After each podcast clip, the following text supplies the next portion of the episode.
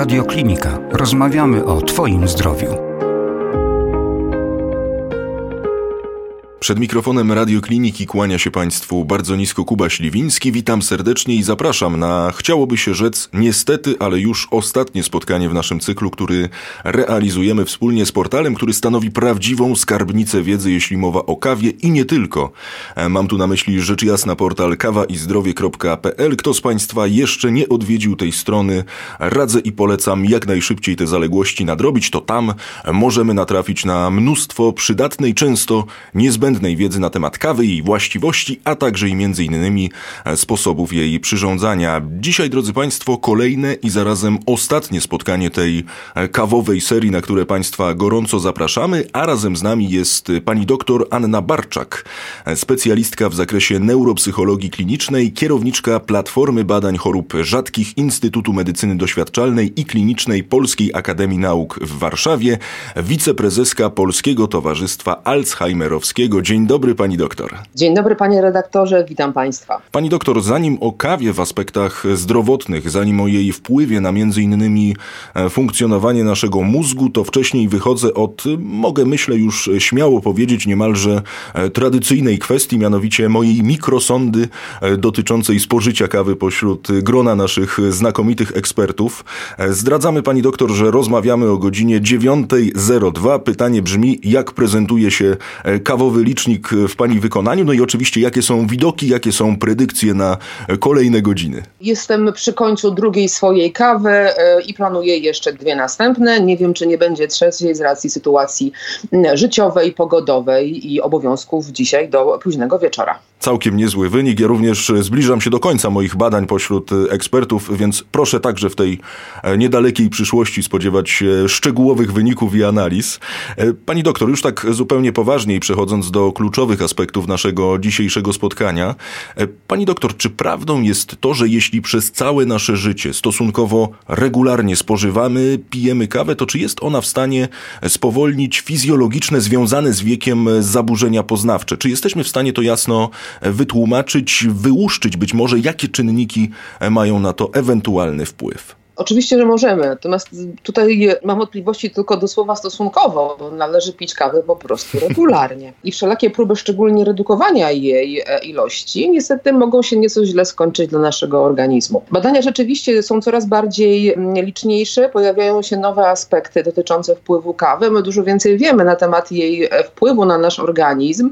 Na dwa, że im więcej czasu się tym zajmujemy, tym mamy oczywiście dłuższe i bardziej obszerne badania, które ewidentnie potwierdzają, że z powodu tych specyficznych właściwości kawy, e, akurat jeżeli chodzi o fizjologiczne starzenie się, zdecydowanie bardzo, e, tutaj ona jest naszym e, sojusznikiem. Starzenie się jest absolutnie fizjologicznym procesem i przed nim nie uciekniemy. Podobnie starzenie się poznawcze jest nieuniknione i kawa w tym wszystkim tak naprawdę wspomaga nas w radzeniu sobie z tymi problemami związanymi z tąże fizjologią. One same z siebie nie powinny stanowić problemu, ale nieakceptowanie tego, że już nie jesteśmy tak sprawni jak kiedyś, kiedyś może być dla niektórych osób sporym wyzwaniem. Kawa przede wszystkim pomaga nam zachować koncentrację uwagi. Ona działa rozszerzająco na naczynia krwionośne, poprawiając przepływ krwi w mózgu, dodatkowo tutaj wspomagając e, utlenowanie tego organu. Dwa, kawa sprzyja skupianiu się, znaczy, że wszystkie te aktywne składniki w niej zawarte, szczególnie kofeina, pomagają nam skupić się i wykonywać konkretne zadania, również te poznawcze, dużo bardziej e, kompetentnie,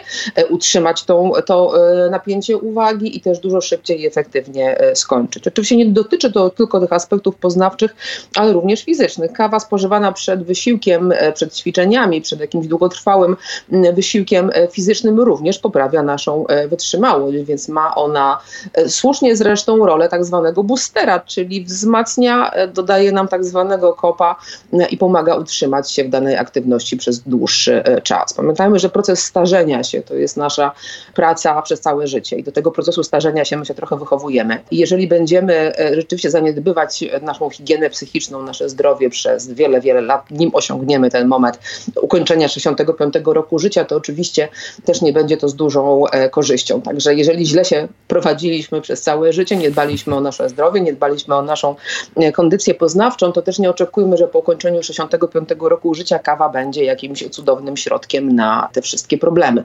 Kawa na pewno pomoże, ale niczego nie uleczy. Natomiast no, są badania, które które mówią, że zdecydowanie, szczególnie w grupie kobiet, które spożywają regularne e, ilości kawy e, i takie umiarkowane, czyli 3-4 filiżanki dziennie, ten proces starzenia się rzeczywiście poznawczego jest dużo mniej gwałtowny niż u osób, które zachowują kawową e, abstynencję. Dlaczego tutaj wspomniałam o kobietach? Mhm. No bo to one są tymi osobami, które są narażone na ryzyko wystąpienia otępienia. Mężczyźni jakoś uciekają przed, przed szczególnie przed chorobą Alzheimera. To kobiety stanowią tą, tą grupę. Także dla kobiet jest to bardzo dobra informacja. Do tematu osób e, starszych już za chwilę wrócimy, a właściwie zrobimy to już teraz, no bo także pani doktor wraca do nas niczym bumerang niemalże kwestia tego, ile właśnie kaw powinniśmy wypijać, aby nasze zdrowie na tym e, skorzystało. No i dzisiaj chciałbym się skupić właśnie na osobach e, starszych. Czy one powinny, czy one mogą sięgać po kawę? No bo przecież my także nie powinniśmy zapominać, że gro z nich ma czy to problemy ze snem, czy to też spowolniony metabolizm.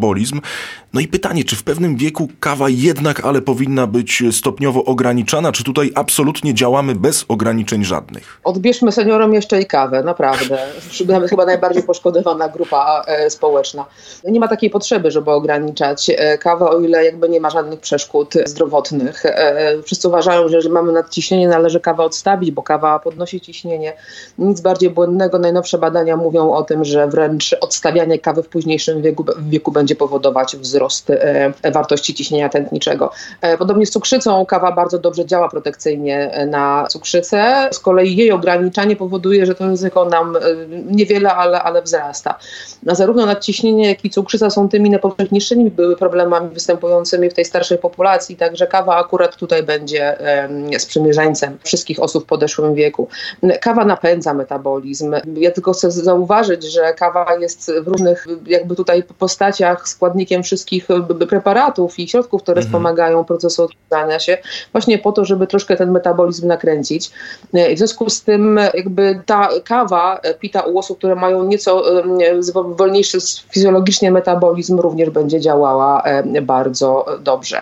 Co z zaburzeniami snu? Zaburzenia snu są powszechne w e, podeszłym wieku, ale trochę to wynika z braku higieny snu, nie tyle z zaburzeń snu jako takich. Jeżeli oczekujemy, mając lat 80, że będziemy spali przez 9 godzin, to możemy o tym zapomnieć. Taki sen jest charakterystyczny dla osób w młodym wieku, dzieci, e, studentów. My tego snu naprawdę nie potrzebujemy aż tyle w podeszłym wieku, natomiast mamy taką potrzebę, żeby się tutaj wysypiać, wysypiać dobrze. Zapominamy nagminnie o tym, że są czynniki inne, które przeszkadzają nam spać. Niestety dużo bardziej niebezpieczne jest tak zwane niebieskie światło, czyli ekraniki tabletów, y, y, telewizorów, naszych telefonów, rozmaite hałasy, zbyt ciepło, chrapanie współspacza, czy chociażby okresy, kiedy musimy chodzić częściej z, z różnych przyczyn do toalety w nocy. To wszystko wybudza nas, nie pozwala nam, abyśmy osiągnęli ten sen głęboki, fizjologiczny, czyli tam, gdzie występuje faza REM. I jakby są różne szkoły i niektóre uważają, że rzeczywiście kawa w jakiś sposób blokuje działanie melatoniny.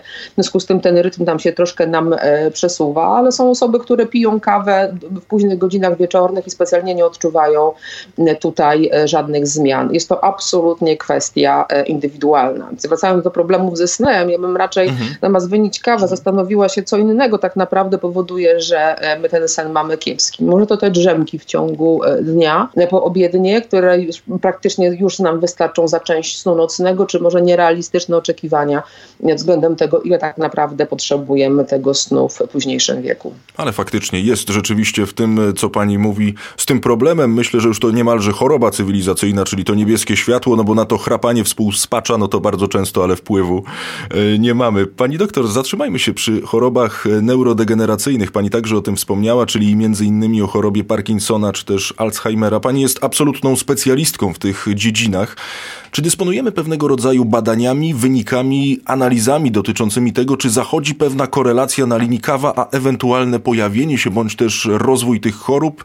Wnoszę po tym, co pani powiedziała przed kilkoma minutami, że absolutnie tak. No i pytanie, czy moglibyśmy nieco te kwestie rozwinąć? Oczywiście. Pamiętajmy o tym tak naprawdę, że y, otępienie jako takie to nie jest sama choroba w sobie, jest to, jest to pewien stan kliniczny nasilenia e, objawów spowodowanych różnymi przyczynami. Zarówno choroba Alzheimera jako taka, jak i choroba Parkinsona mogą ostatecznie doprowadzić do tego stanu, jakim jest e, otępienie. I to jest jakby jeden aspekt tych badań poświęconych kawie. Mm, no otępienie, e, to, kiedy ono się pojawia i jak bardzo dynamicznie tutaj wpływa na nasze życie i zakłóca nasze codzienne funkcjonowanie, oprócz samego procesu neurodegeneracyjnego mają też wpływ czynniki innego typu. I jakby już teraz wiemy z najnowszych badań, i to jest opublikowana w zeszłym roku w Lancet kolejna analiza, jak bardzo możemy ograniczyć naszym stylem życia e, otępienie i dochodzi tutaj kolejne 5%, czyli już w około 40% modyfikując nasze, nasz styl życia możemy, możemy opóźnić pojawienie się otępienia, o ile jesteśmy na nie zaprogramowani, więc chyba jest się o co bić.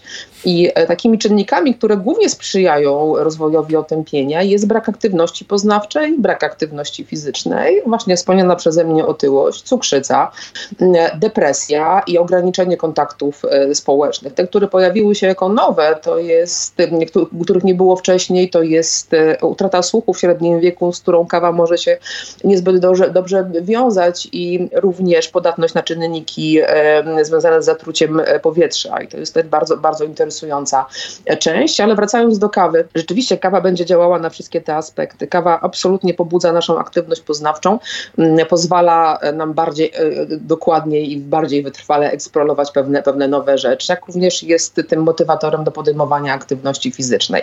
I nawet jeżeli na pewnym etapie życia my tej aktywności fizycznej nie będziemy robić w sposób e, czynny e, i zaplanowany, to pamiętajmy o to, że kawa działa moczopędnie, więc nawet mhm. picie kawy spowoduje po prostu większą liczbę kroków, które będziemy musieli zrobić w drodze do toalety i to już jest ta wartość dodana do i tak ogólnie dobrego, dobrego działania kawy. Kawa jest cudownym klejem społecznym. Myślę, że chyba ostatnie miesiące, ostatnie dwa lata, jak żadne inne, nie pokazały tego, jakie znaczenie dla psychiki ludzi, również dla rozwinięcia się otępienia ma pozbawienie nas kontaktów społecznych. Okres lockdownu tak naprawdę mam wrażenie był dużo bardziej traumatyczny dla pacjentów, u których rozwinęły się najpierw łagodne zaburzenia poznawcze i to osoby, które pozostawały w izolacji, zamknięte, pozbawione możliwości normalnego funkcjonowania, oddzielone od swojej, swoich bliskich, rzeczywiście jakby dużo bardziej e, u nich widoczne są te objawy nasilenia e, zmiany. I kawa jako taki tak zwany klej społeczny rzeczywiście jest e, takim no, czynnikiem spustowym do bardzo wielu spotkań. Zawsze na rozmaitych konferencjach, kiedy opowiadam o kawie, przywołuję celowo takie wspomnienie, że przypomnijcie sobie Państwo taki moment, kiedy zaprosiliście na kawę swojego przyjaciela, swoją miłość, swojego, swojego współmałżonka i wtedy rzeczywiście pojawia się uśmiech na twarzach wszystkich, bo często ten pretekst pod postacią chodźmy na kawę jest mm, początkiem naprawdę pięknych e, rzeczy. I chociażby dowodem na to są e, istniejące od ponad 500 e, lat w Europie kawiarnie, bo chyba jedna, jedna poza może bibliotekami jedna z dłużej działających instytucji życia społecznego. Co więcej, ludzie wcale no, nie wybierają kawy z powodu, z powodu czynnika zdrowotnego, nie wszyscy wiedzą, że kawa naprawdę jest zdrowa, tylko z powodu smaku. I też myślę właśnie tego aspektu społecznego, spotkania się, spędzenia miło czasu, zrelaksowania się, stworzeniu nowych wspomnień, też nowych doznań, które z kolei wzbogacają naszą rezerwę poznawczą, bardzo potrzebną do naszego funkcjonowania. Wspomniałam wcześniej o cukrzycy i otyłości, ale bardzo ważnym aspektem jest depresja, szczególnie u osób w podeszłym wieku, która jest problemem strasznie e, pomijanym. Natomiast no, nie, nie wszyscy o tym mówią, ale jest to bolesna prawda, że akurat grupa osób w starszym wieku jest tą grupą, która ma największe ryzyko samobójstwa. Wcale nie młodzi ludzie, tylko właśnie ci w podeszłym wieku. I akurat spożywanie kawy, tylko że z kofeiną i muszą, muszą być to co najmniej trzy filiżanki kawy dziennie, e, około 15-20% będzie e, redukować to ryzyko wystąpienia e, samobójstwa. Też jakby depresja nie jest pojedynczą chorobą i jeżeli picie kawy wspomaga naszą aktywność fizyczną, wspomaga naszą aktywność poznawczą, również to będzie zapobiegać rozwojowi otępienia. Tyle o otępieniu, natomiast jeżeli mówimy o badaniach poświęconych samym jakby aspektom powstania procesu neurodegeneracyjnego, to na pewno wiemy, że szczególnie kobiety, które piją umiarkowane ilości kawy, rzeczywiście e, one mają niższe ryzyko rozwoju e, e, choroby Parkinsona. Natomiast trudno tutaj mówić coś konkretnie na temat choroby Alzheimera, dlatego że my mamy badania poświęcone wpływowi kawy, kilku jej składników na usuwanie beta-amyloidu z mózgu, ale wyłącznie są to badania na szczurach. No, to są to mhm. badania eksperymentalne. Tutaj trochę, trochę rzeczywiście trudno by, było, trudno by było oczekiwać tego typu badanie na ludzi. Natomiast wychodzi na to, że pewna substancja zawarta w kawie, również bezkofeinowe, ona się nazywa kwas chlorogenowy, rzeczywiście wchodzi w interakcję z mm, beta-amyloidem, e, nie dopuszczając do jego agregacji, czyli do powstawania, do powstawania tych nadmiernych e, ilości w naszym e, mózgu. I tak naprawdę, czy jest, będzie to działanie bezpośrednio na czynniki powodujące wystąpienie samego procesu neurodegeneracyjnego, czy też dużo łatwiejsze działanie na te wszystkie czynniki, które stanowią ryzyko rozwoju otępienia, kawa tak czy inaczej jest tutaj czarnym koniem w tym wyścigu. Ja się bardzo cieszę, że także i to nasze dzisiejsze spotkanie opiewa zalety, walory kawy, bo rzeczywiście, tak jak pani doktor wspomniała, były te walory smakowe, no ale nie zawsze pamiętamy o tym, że także i zdrowotnie, prozdrowotnie działa na nas kawa i bardzo mi się spodobało to określenie, to sformułowanie kawa jako klej społeczny, zatem także i do mojego e, kajetu owa sentencja, owo zdanie, owo hasło trafia. Pani doktor, wspomniała pani właśnie o substancjach. Jak to wygląda, jeżeli chodzi o konkretne nazwy, jeżeli chodzi o konkretne czynniki zawarte w kawie, które wpływają pozytywnie na mózg i procesy poznawcze? Czy jest to kofeina, być może są to właśnie e, polifenole, być może jest to, jest to trigonelina. No i na ile pani doktor, na aktualny stan wiedzy lekarzy czy też e, specjalistów jest to temat przebadany? No bo jak tak słucham pani cały czas z wielką uwagą, no to mam wrażenie, że tej wiedzy jest sporo ale cały czas, no właśnie, pytanie, czy tej wiedzy jest wystarczająco dużo, czy cały czas te badania trwają na temat, na temat kawy i wszystkiego, co jej dotyczy? Nieustannie. Tych czynników, które zawarte jest w kawie, to jest olbrzymia lista, ich jest, ich jest pewnie kilkaset i to na, w, w tym momencie, mhm. kiedy wiemy, pewnie jeżeli będziemy kawę dalej badać, będzie ich znacznie, znacznie więcej. To oczywiście poza tą wspomnianą kofeiną, kwasem chlorogenowym, a także, a także trygoneliną jest, jest teobromina, która jest również zawarta w czekoladzie, fenolokwasy, garbniki, kawa ma również węglowodany, białka, lipidy, różne typy witamin e, i oczywiście też zawiera w sobie e, serotoninę. I jakby kawa jakby ten, jako, jako, jako czynnik, który ma działać na protekcję, e, wychodzi tak naprawdę na to, że kombinacja sześciu składników, wśród których przede wszystkim jest zawarta kofeina i kwas chlorogenowy, zdecydowanie są tym elementem, który będzie wspomagał nam ten, ten proces ratunkowy przed neurodegeneracją. Nie ma w kawie niczego niczego, co by było absolutnie szkodliwe. Nie ma tam substancji, które by szczególnie działały na, na e, nasz układ nagrody, czyli kawa, jeżeli uzależnia tak naprawdę, to uzależnia od tego dobrego czynnika pobudzenia, a nie od, e, z, powodu, z powodu gdzieś tam substancji, która, która jest specjalnie związana z e, uzależnieniem. Znakomite wnioski płyną z naszej dzisiejszej rozmowy, z naszego dzisiejszego spotkania, ale pani doktor, jeszcze chciałbym na moment wrócić do tego, o jakich porach powinniśmy kawę pić, no bo zwykło się mówić, zresztą także i nasi eksperci w rozmowach podkreślali, że najczęściej kawa pita jest jednak w godzinach porannych.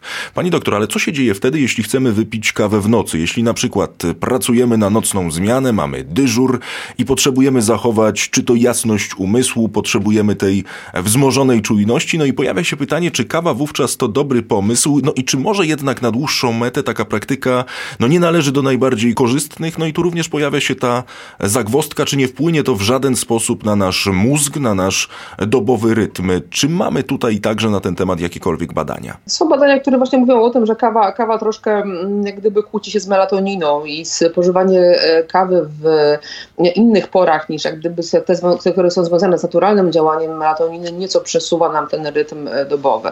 Biorąc pod uwagę, że musimy mieć coś, co będzie nas pobudzać, a może no, nogi w e, miednicy pełnej zimnej wody nie do końca są dobrym pomysłem dla wszystkich, to kawa stanowi tutaj relatywnie bezpieczne E, rozwiązanie. Zdecydowanie lepiej jest e, pozostać w alercie tam, gdzie jest to potrzebne, a potem nadrobić sobie ten sen, e, niż rzeczywiście gdzieś przysypiać, nie wiem, prowadząc ciężarówkę czy, czy operując przy stole. To jakby, jakby nie budzi to żadnych wątpliwości. Na pewnym etapie organizm zaczyna tolerować większe ilości kofeiny i jakoś się do tego przyzwyczaja i część osób toleruje bardzo duże ilości. W ogóle nie ma żadnego wpływu pora dnia, w której tą kawę piją.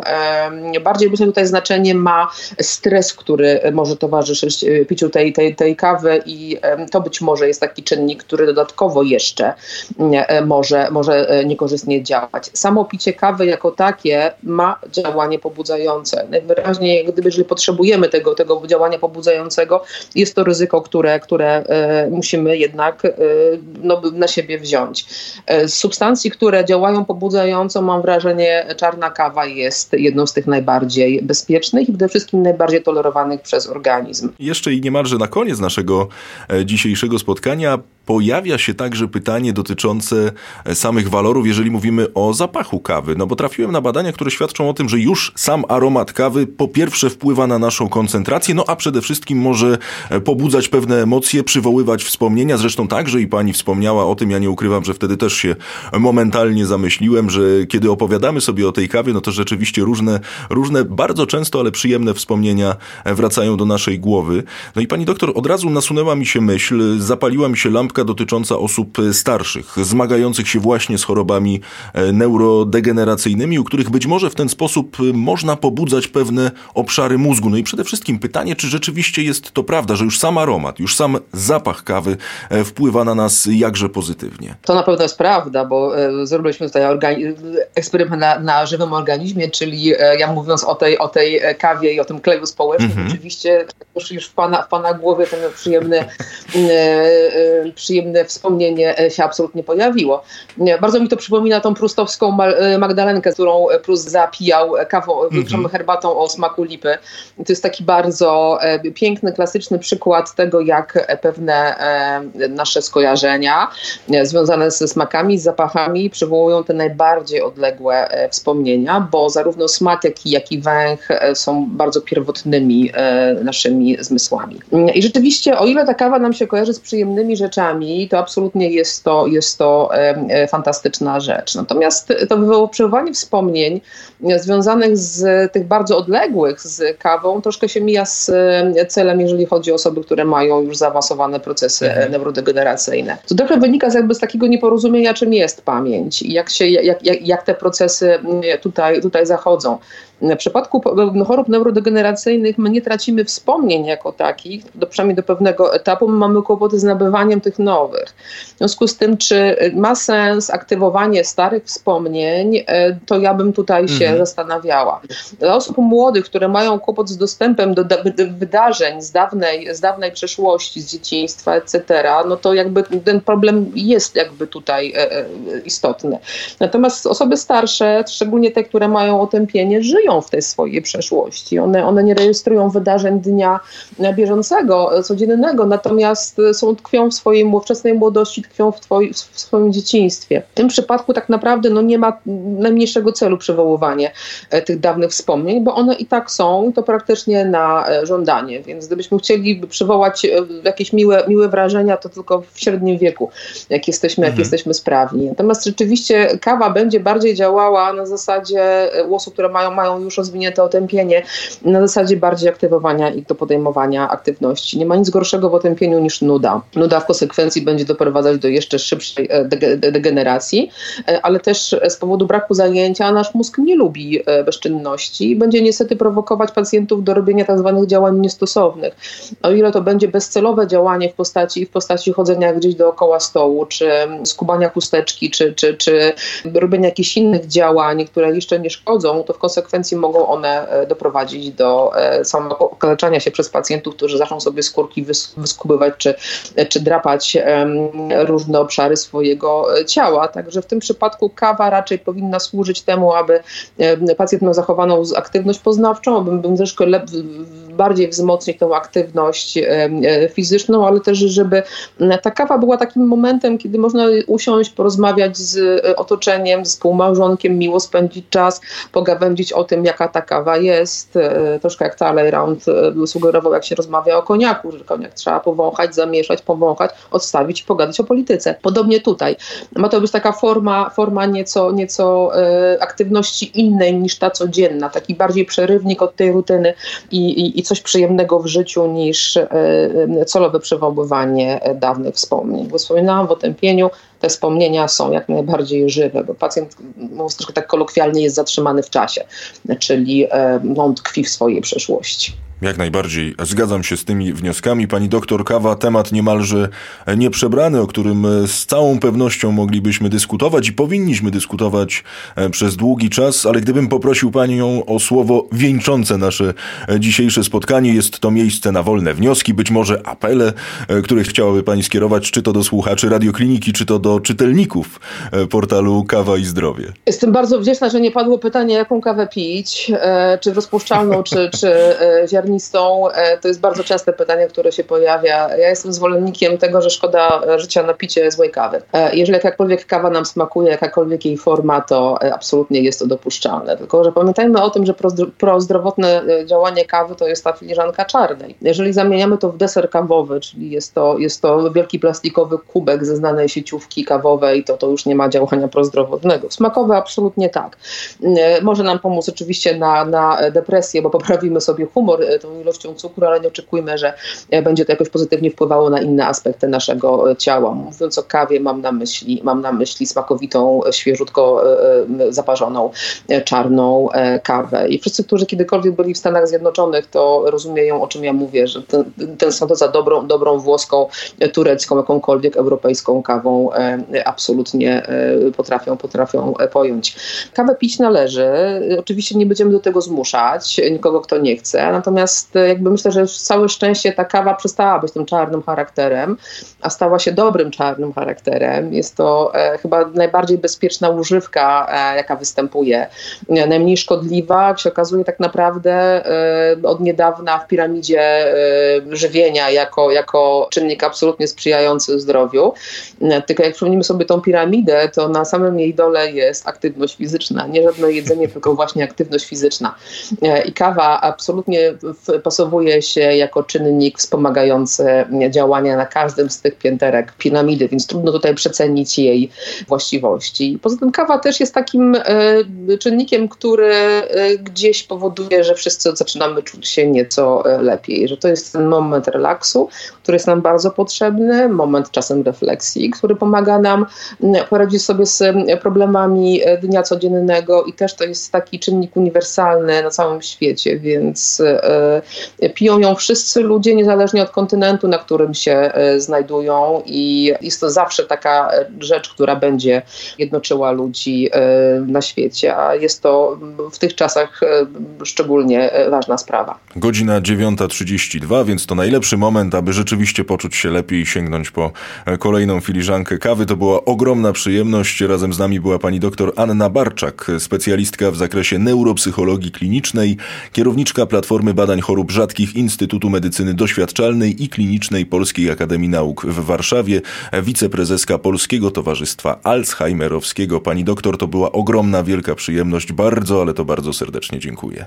Ja również dziękuję Państwu, że byliście ze mną.